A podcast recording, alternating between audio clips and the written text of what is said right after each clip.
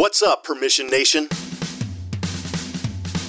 My name is Charles Specht, and I teach insurance agents how to quote less, win more often, and build a $1 million or more book of business through signed broker of record letters. Whether you're a brand new producer just starting out or you've been grinding it out year after year, you're in the right place to learn how to grow your book. I teach insurance producers my step by step 12x framework that helps you get the incumbent agent fired and you hired. After all, why waste time quoting when you can win with one signature?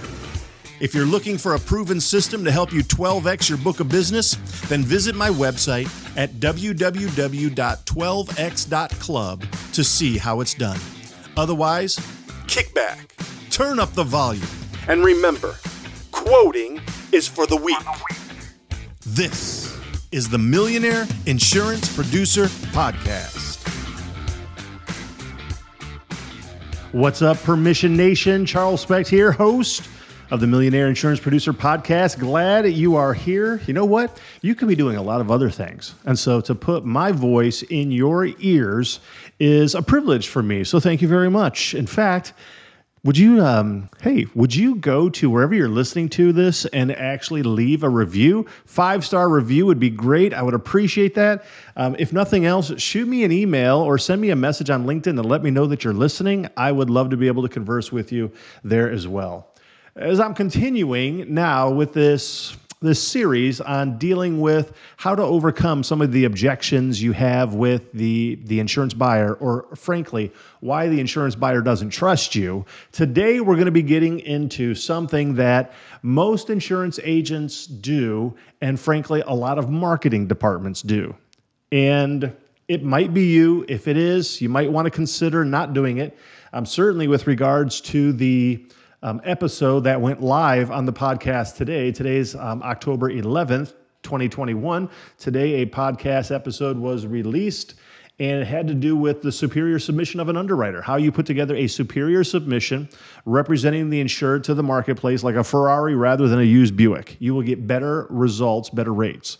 And so, kind of switching it up a little bit, kind of looking at the other side of that coin, rather than a superior submission to the marketplace, maybe, just maybe, you're one of those producers who just goes and blocks markets. Maybe that's how you do business. Maybe, well, maybe not you necessarily, but then again, maybe somebody in your agency, maybe your marketing department does it that way. Maybe it's just your competition. And so, yep, it definitely works. Um, it definitely works at times, and certainly it could even be a, um, a relatively decent strategy if you are the current agent who's on the actual account, the incumbent agent. I like to look at it more as securing markets rather than blocking markets. Blocking markets has a bad reputation in the insurance business. Securing the better markets is a better way in which to actually do this. But blocking the markets sort of just insinuates that you're not really giving the underwriters a shot, that you're just kind of blocking the opportunity for the insured to get a better deal or another quote from another agent because you're just now you having blocked them from actually getting any kind of a submission to the marketplace. This is not necessarily at all in the insurer's best interest.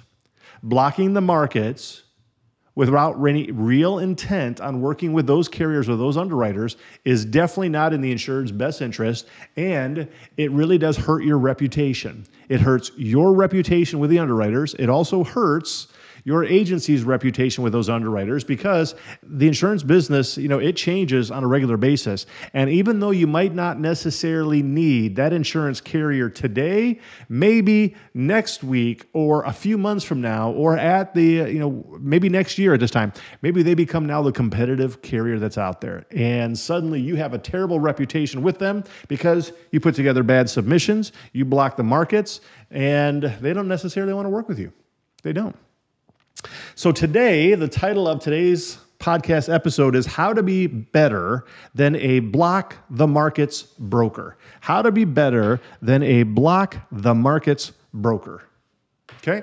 So, um, have you ever gone into um, like an antique shop or some place that sells a lot of clocks? Like grandfather clocks and a lot of clocks on the wall and so forth. Um, I, I don't think it would be fun to work at that place. I think I would go cuckoo if I worked at that place. Haha, that's my great joke for today. I think I would go cuckoo. Uh, back when I was um, first into the insurance business, I think the first year I was a broker, there was um, a, a senior agent who worked there. He'd been at the agency for a long time, really good guy. He gave me this really kind of nice antique clock that was sort of a wind up clock, and I put it on my wall, and the thing was kind of cool to look at. Um, but the thing is that it only like would work for about 24 hours once you wound it up. And so you had to keep winding it up. Otherwise, it would just stop keeping time. Well, I definitely tried it like for a few days and I just got bored with doing that. And so I just think, I just thought, okay, well, it's just to like be, it's not to tell the time. Uh, but here's the thing it was, it told the exact correct time twice a day. Twice a day. It told the exact correct time twice a day, and it was close to the correct time.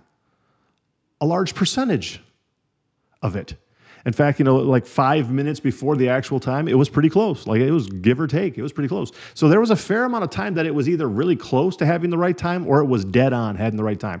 But the vast majority of the time, it was off, way off.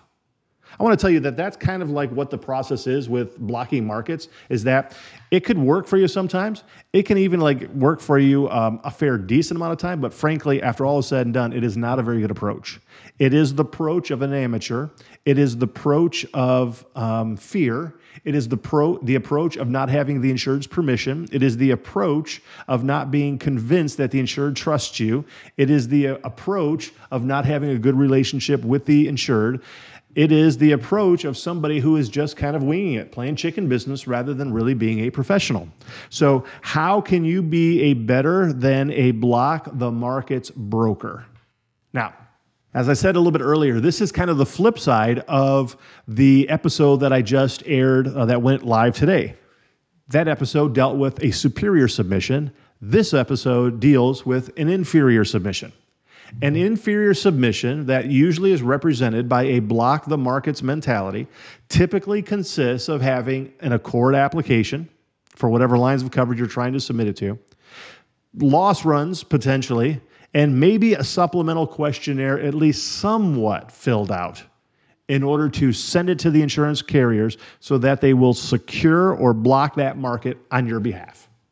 That is a bad, bad approach to selling insurance. Now, I can tell you this um, the millionaire insurance brokers that I work with, and by the way, go to brokerofrecordletter.com and you will see where these millionaire insurance producers are at and how I'm teaching them to actually do a much better job. I do believe this one thing. The episode that aired today, as well as this one that's going to episode in just a few days from now, dealing with the same topic, I truly believe if you could start doing this, take this one thing to heart and actually follow through on this to the point in which you, you really become a, a second to none type of agent in regards to this submission issue, if you could do this, I really believe you would be a millionaire. I believe it. I believe you would be making more money hand over fist than you would have ever thought possible if you could just do this one thing. This one thing. But it also requires that you be able to and have a pretty good process of being able to demonstrate to the insurer that it is quite likely their current agent is not doing this thing. This block the market mentality is a plague. And I know without hesitation that when I represent my insurance buyer client, for example, when I represent the construction company and I'm serving as their risk management under my entity, constructiverisk.com. When I'm serving as their risk manager, if their incumbent agent or any other agent comes across as somebody who really is just kind of like trying to get it out there to the marketplace as quickly as possible and does not have any markets already in mind to tell me these are the markets they want to go to, I already know at that point I'm probably not going to want to work with this agent. I'm probably not going to want to have this agent represent my client because I already know it's going to be a subpar performance. They're going to be, be putting out an inferior product to represent my client out to the marketplace. And frankly, we've got one shot. Because the last thing that I or the insured want to do is have to sign a broker of record letter in the middle of the quoting process because that really does muddy the waters. It really frustrates an underwriter when they have received a submission from one agent and they start working on that, uh, that, that account, they start working on it, and then they receive a signed broker of record letter in the middle of that quoting process, assigning it to a new agent because they have to not necessarily start over from scratch, but they basically got to start over from scratch. You're now making them do a whole lot of extra work. And frankly, when these multiple submissions start coming in, um, certainly with broker of record letters or not, it really begins to frustrate an insured. And so I don't want to have an agent represent my client to the marketplace with an inferior submission or to just go out to the markets and just block markets even before I've given them the authority to do so. Because if I have to have the insured sign a broker of record letter, it does muddy the process, and there is definitely a very real a real scenario, a real chance that the underwriters lose a lot of the steam that they had to want to work on my client's renewal. Period. That's truth. That is definitely the way that it works. And insurance underwriters will tell you so. They don't necessarily like having to do a whole lot of extra work. They don't. So, with that said, when you're meeting with a prospect or your, eh, your current client and you're going over what you're going to be doing for them in the whole process, your services, and so forth. You better, you absolutely better have a process written down in front of them that shows them day by day, week by week, what you're going to be doing on the renewal process which carriers you're going to go to. You'd better have it kind of marked out for them based upon the competitiveness that you're seeing in your state, in your geographic territory, for those carriers based upon the insured's industry. You should have every single carrier that you represent mapped out in an order of preference that you want to actually uh, be able to work with in that order of preference. You should be. You should then also have, as I mentioned, a strategic process day by day explaining to the insurers so they can see it. Not a, not a ton of text, but have it sort of bullet pointed. What you're going to do to ensure a better renewal process for the insured. You want to be able to market the account so that you are the best agent out there to represent the insured to that specific insurance carrier. That's what you're trying to get across to the insured about why you should be the one that they work with. If you can't do that, you're going to actually begin to struggle. You will struggle. Now, can I tell you that blocking the markets is definitely a good strategy when you're the insurance agent? It absolutely is. I like, as I mentioned, the idea of securing the market, but let's just go with block the market for, for just the, the sake of ease and understanding it. Look, if there's 15 insurance carriers out there who are potentially writing the business, then I want to get the submission to all 15 of them because I want to be the one who shows up with the quotes, not somebody else. But at the same time, that's not in the insured's best interest. That there is the reason why they don't trust you. That there is the rub. That's why I have a consulting company because the things that might be in your best interest are not, on the flip side, in the insured's best interest. In your best interest, it's, it is your best interest to exclude the competition from being able to get a quote, certainly from a carrier that you represent. From the insured's perspective, it might be in their best interest to work with a couple of different agents to represent those accounts to introduce competitiveness into the pro- into the process. But also it could be that there's another agent out there who has the ability to get a much better quote out of a couple different carriers than you ever could. And so from our perspective as an insurance agent it is in your best interest to block those markets. However it shows that you're a bit of an amateur in the process, and it also shows that we're not necessarily concerned about the insured's best interest. That there again is the rub. That's why I have an insurance consulting company because so many of the things that we do as insurance agents, and it's just because that's the way the insurance business is set up. The insurance industry is not set up for your success, the insurance industry is set up for your failure. It does not it does it is not set up in a way that is going to help you in the trust process with your prospects. It's just not set up that way. Commission, blocking markets, only working with one. I mean, frankly, why should an agent be be uh, rewarded just because they were a, a day or two earlier on going to a particular market? I don't think that's in the insured's best interest. That's stupid. That's stupid. Why does the insurance industry work that way? I don't like it. Now, I understand why why most carriers have that that um, that requirement. It's because they don't want to do a whole lot of extra work. But I also think that, you know what, there's a very real sense in which, and there's some carriers out there that do that, they'll give multiple different quotes that an, that an underwriter um, or different underwriters can receive multiple quotes from multiple submissions from different agents and they'll quote on all of those, which I kind of like because then it really does show me who's doing a better job. Right? It really does show. It's the proof of who could do a better job. But I don't necessarily think that the insurance industry is very helpful when it comes to this. I do feel that the insurance commissioners should put a stop to that thing. I don't feel that they are really helping the insured get the best deal by requiring that only they're going to represent one agent going forward. I mean, frankly, do most insurance buyers out there tell the agent they can go to a market or no? No, they don't. They don't even know about it. They don't even realize how insurance works. They don't understand that, and they frankly don't have time because most of the time, incumbent agents, I'm speaking to you guys, I'm speaking about you and your clients. I did it, you did it, no doubt, that when we are getting ready and we're within that 120 day or 90 days window, we have our account managers or our marketing team put together the renewal submission and get it to the insurance carriers. Now, we may you know, spend a little bit of time and really do a great job on the renewal application and make sure that all the exposures are updated and so forth. But frankly, most of the time we don't because we want to have it sent out to the marketplace. Now, it might not even be the producers who are forcing that. It might be the marketing department or your account manager, customer service representative who's doing that. Why? Well, because here's the issue. If you get blocked out because the customer service agent or the account manager or the marketing person wasn't quick enough, guess what happens? You're upset with them. And maybe the marketing person gets fired. And so it's in that marketing person's best interest to make sure that they get all the markets blocked or secured.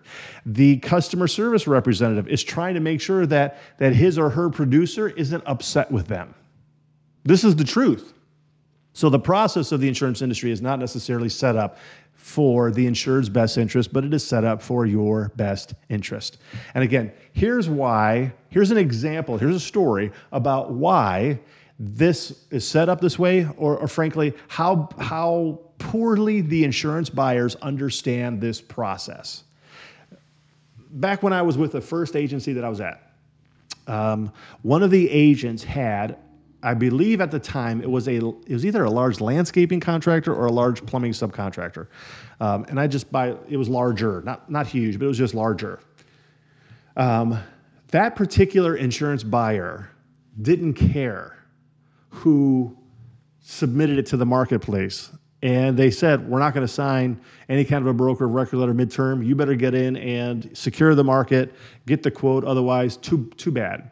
Now, looking back at it, I didn't realize, you know, what exactly was happening, why the insured was doing this, because I was still pretty green in the insurance business. But now I know that all that tells me is that that construction company doesn't know how to do insurance quoting. They don't know how to best position themselves.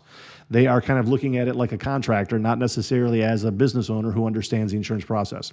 But here's literally what would happen. I mean, this is literally what happened. That another agency or two also was putting together the submission and apparently, each of these producers at the different agencies, this was way back when you had to do stuff by fax, by the way. Okay, that's just a little bit how old I am. So this was back in like the early 2000s.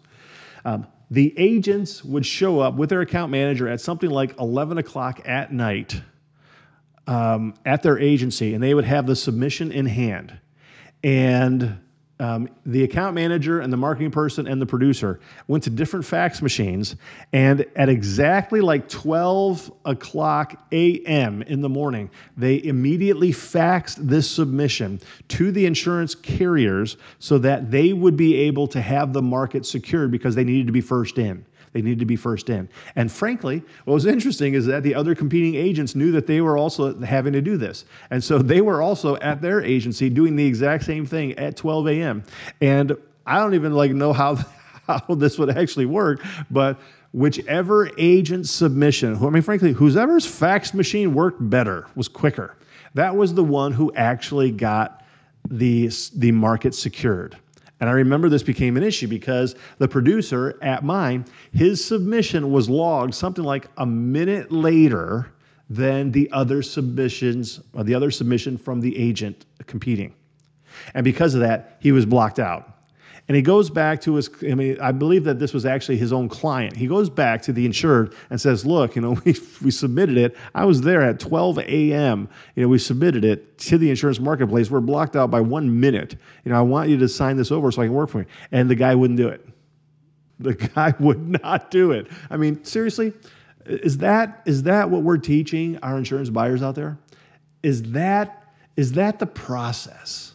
That we are allowing the insurance buyer to have in the whole renewal quoting process, that is our fault. That's my mistake. That's your mistake. That's our mistake. We need to do a much better job of helping the insured understand how they can do a better better job at actually getting better results in this process. Are you a local insurance agent struggling to find markets for your clients? Look no further than Nationwide Brokerage Solutions. With over 200 carriers, their comprehensive options give you what you need for your customers' ever changing needs. With NBS, you can confidently offer a wide range of options to better support your customers and grow your business. So don't settle for less, do more with NBS. For more information about nationwide brokerage solutions, visit nbsbrokerage.com. That's nbsbrokerage.com. And by the way, tell them Charles sent you. So, getting back to kind of the main topic of this episode, which is entitled again, How to Be Better Than a Block the Markets Broker, is that we have to be able to distinguish to the insured why we would be able to provide a better result. Now, I'm going to say something very similar to what I said even in the last episode is that you should be creating a dummy um, a dummy submission to show to your prospect when you're actually meeting with your prospect. And I, I normally tell an insurance agent, put together a, a uh, you know a, a, dummy, if you will, a fake workers' compensation submission. You know, put it into your your um, Epic or whatever you're going to use, and just say you know ABC widgets, whatever it is, so that it will print out fully completed ACORD apps.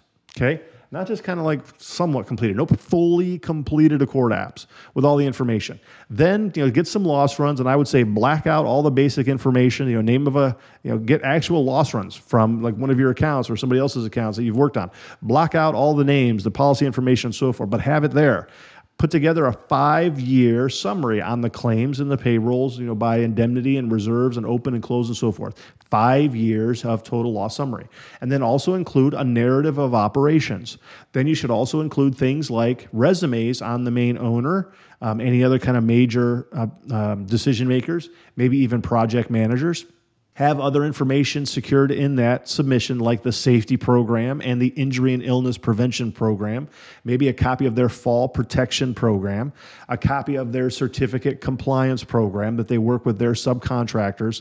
I mean, all of this kind of stuff, you know, information on what they do for, uh, you know, safety protocol at a job site, the type of um, equipment that each of these people have to use in regards to hard hats and steel toed boots and all of that um, job site safety. Just begin, begin highlighting everything. And then also, here's just like a little extra tip highlight what the insured has with regards to health benefits for their particular employees. Now, for example, if it's a construction company they're with a, um, a union, well, they probably get the, the benefits from the union. But you know what? There's a reason why the ACORD application asks one of the questions, you know, does the insured provide health benefits to their employees? You ever thought about that? You ever wonder why they actually ask that question? Well, I can tell you there's a lot of workers' compensation insurance underwriters out there who cannot or will not offer a quote for a prospect if the prospect does not offer health benefits to their employees. Why? Why would an underwriter do that? Well, it's because they're much more likely to have uh, fraud when it comes to workers' compensation claims if the employee doesn't have you know, insurance to be able to go to a doctor themselves. They're much more likely to show up, for example, on Monday morning with a back injury that they got playing softball on the weekend, but they show up a couple hours after Monday and then suddenly you hear, ouch, my back hurts. And so you have that workers' compensation fraud. That's one of the reasons why that question is asked on the ACORD application. Does the insured provide health benefits? Well, tell you what, If you're a competing agent, don't just answer the question yes. I mean, certainly if they offer a rich benefits plan, right? I mean, maybe um, maybe like there's a very high percentage of the employees who are on it. Maybe you should begin outlining to the insured in your submission, in your dummy submission, what the actual health benefits plan is. What is uh, how many of the employees are actually on the plan? How much does the insured pay per employee? What is the out-of-pocket deductible? Which insurance carriers are which? What's which plan? Uh, maybe even give them some understanding about the utilization of it. Why? Because this is all information the, ins- the insurance underwriter would love to see. Why does that matter, Charles? Well, because if the insured is really providing a very solid benefits plan to the employees, then the insurance underwriter is much more likely to want to quote on that because it's quite likely that the employer cares more about their employees, offers better protection, has a better loss control program, and so forth. It's just a better place in which to work. It's quite likely then that they're not going to have fraud, that the employees are going to go back to work as quickly as possible because they don't want to lose their job, and so forth, because the fringe benefits are frankly too good. They're too rich. So, really put together a submission that will knock the socks off of your underwriter.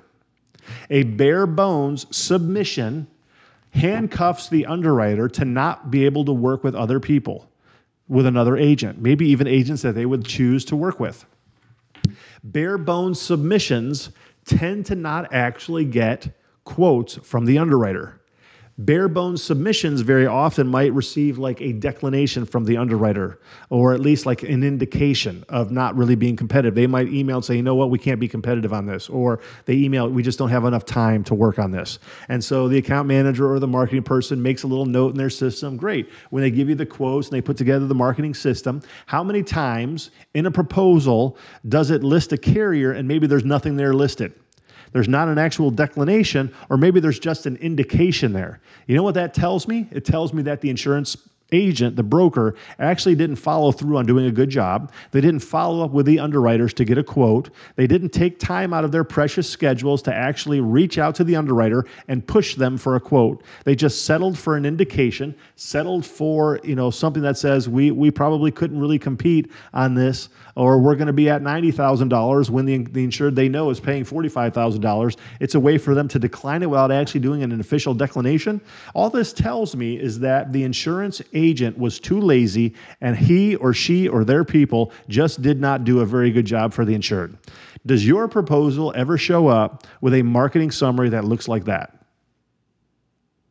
If it does, do me a favor, smack your hand and don't you ever do that again. That is the role of an amateur insurance agent. That is a bare bones market submission in real world examples.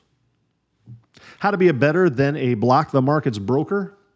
Put together the dummy submission that has everything explain to the insured that this is the quality of the submission that you're going to send to the marketplace. This is how you're going to represent them to the carriers. Explain to them this is requires an educational process you're going to have to begin explaining to the insured how insurance typically works, that the insurance carriers can only accept one submission from one agent. And whichever agent puts together a bare bones submission just enough, define that for them, a ACORD apps, loss runs, those, that's usually it, and submits it to the market, it then blocks out any other agent from being able to get a quote from that carrier. Okay? Many times the insured will know that, but usually they don't understand how that works. No doubt they're irked. They don't know why that would happen. It, it doesn't seem like it, it, should work that way. I deal with construction companies all the time, they can't stand it, right? I mean, how, if they've got a general contractor and there's you know 13 different plumbing subcontractors who want to bid the job, they all offer their bids, and so they look at insurance like the same thing. Like, why can't I get a quote from three you know different insurance agents from the same carrier? Well, they just don't get it. But unfortunately, that's how it works we need to educate the prospect on how a bare bones submission actually hurts them, how it hinders them. We need to explain to the insured that we are not going to be doing that on their behalf. In fact, we are going to be doing this by putting together um, a superior submission rather than a bare bones submission. We're going to put together this submission that will almost, if I can put it this way, 100% ensure that they're going to get the best deal they possibly could have gotten. If an agent puts together a bare bones submission, they might get a quote. Listen to me, they might get a quote. It's just not going to be a very good one. And so, just because an agent shows up with a quote doesn't mean that that's the best the underwriter could have done. I can almost guarantee you, whatever quote you ever receive, it's usually not the best that they could do. There's always a little bit more room if somebody would ask for it. Many times, though, you don't even get a very good quote because it was just a bare bones submission in the first place. I want to just tell you, I personally, my goal is to completely revolutionize and change the entire insurance industry in this process. I am trying to get insurance carriers and underwriters to understand what this message is. I'm trying to get agents to figure this out. I'm trying to help insurance buyers. I'm trying to create a completely different system, approach, mindset, and educational system that helps people understand that they will get better results when they actually do the work. They absolutely will. You will absolutely get a better result when you're prospecting by showing clients the superior submission and by actually following through on it. Insureds will get a better deal. Underwriters will be happier. Nobody nobody gets a raw end of the deal in the superior submission process except for the agent who does a bare bones submission. So, how to be better than a block the markets broker? You need to be able to show the insured what your process looks like, they will be much more likely to give you the signed broker of record letter to represent them to the insurance marketplace if you can do that. If you can do that. And I want to end with this. When you meet with a prospect and you build that rapport with them, and then you begin uncovering the, the pains and the problems that they have, maybe problems with their, their industry, and then problems with their specific company. And then you really begin highlighting and uncovering a lot of the pains and problems and frustrations that the insured has with their insurance carrier and the policy or the plan they're with. Then you uncover the problems they have with the agency personnel, such as the account manager, the receptionist who's rude, the workers' compensation claims manager who never follows through. You then even uncover more problems with the insurance, uh, the incumbent agent, the incumbent broker, the other producer. And then you highlight your services that you actually provide to them, that you that you will do for them. You show them a copy of the dummy submission and how it's going to ensure a much better result in the entire quoting process. And then you ask for the broker of record letter you ask for the broker of record letter. I want to tell you that if you do this process, it is quite likely you will you will receive significantly more broker of record letters than you have ever received before. And i want to tell you that you don't ever have to go through a quoting process with a non-client ever again. Let me say that again. Let me echo it. I'm going to even speak a little bit louder so you can hear me. I'm going to talk right in the microphone. Ready? You don't ever have to quote for a non client. You don't have to do it. You don't have to do it. Now, when the insured becomes your client by a signed broker of record letter, when they give you the representative um, exclusive access to each carrier that you want to represent for the quoting process, then we move forward. Then we go through a quoting process. But do not ever be the agent who just block markets because that is an amateur move and it's a big waste of your time, and it's a waste of your team's time, and it's a waste of the underwriter's time. You never have to quote for an account that is a non client ever again. How to be better than a block the markets broker? You must decide to not be that block the markets broker any longer, to up your game, to be more professional, to be a millionaire insurance producer. My name is Charles Specht. I am the president CEO of Permission Network, where I teach and train insurance agents how to build a $1 million or more book of business through signed broker of record letters. This is the Millionaire Insurance Producer Podcast. Hey, agents, listen to this. Listen to this. What are we terrible at? Think of it. Think of it. Really. We're, we're terrible at training, right? We're not very good at hiring. We're not very good, terrible at firing, actually. Uh, terrible at creating process and some workflows.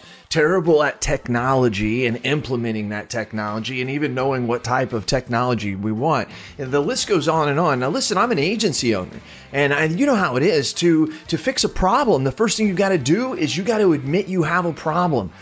Here's what you do go to virtualintel.com. Check out what we do because we do all those bad things that you can't do. Really? And you may do one or two of them well. Good for you if you can do them all. Just want you to know you're in the minority.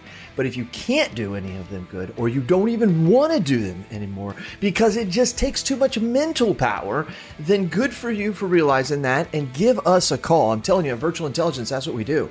And where we specialize in high quality VEs, not virtual assistants. Look it up. Go to ChatGPT, put in what's the difference between a virtual assistant and a virtual employee. Enough said. I don't have enough time to go on and on about all the differences on this 60 second commercial, but you've got time to search it and look at it. That's what we do. We deliver high quality VEs. We mix the technology with it. We train them on the technology, give them and the technology to you, and you're off to the races. I'm not joking with you. You can call my agency at any time, ask for Lordland, and we do ask her, say, how fast are you able to do quotes? I've actually got a couple videos of it. That's right. We can do five to 10 carriers in one quote in three to seven minutes. So you give me an auto quote, I can do five to 10 carriers in three to seven minutes. How are we doing it? We're doing it through the technology of virtual intelligence. Give us a call. Check us out. You can ask for me personally. I'll do the demo for you. Who are they? CAS certified.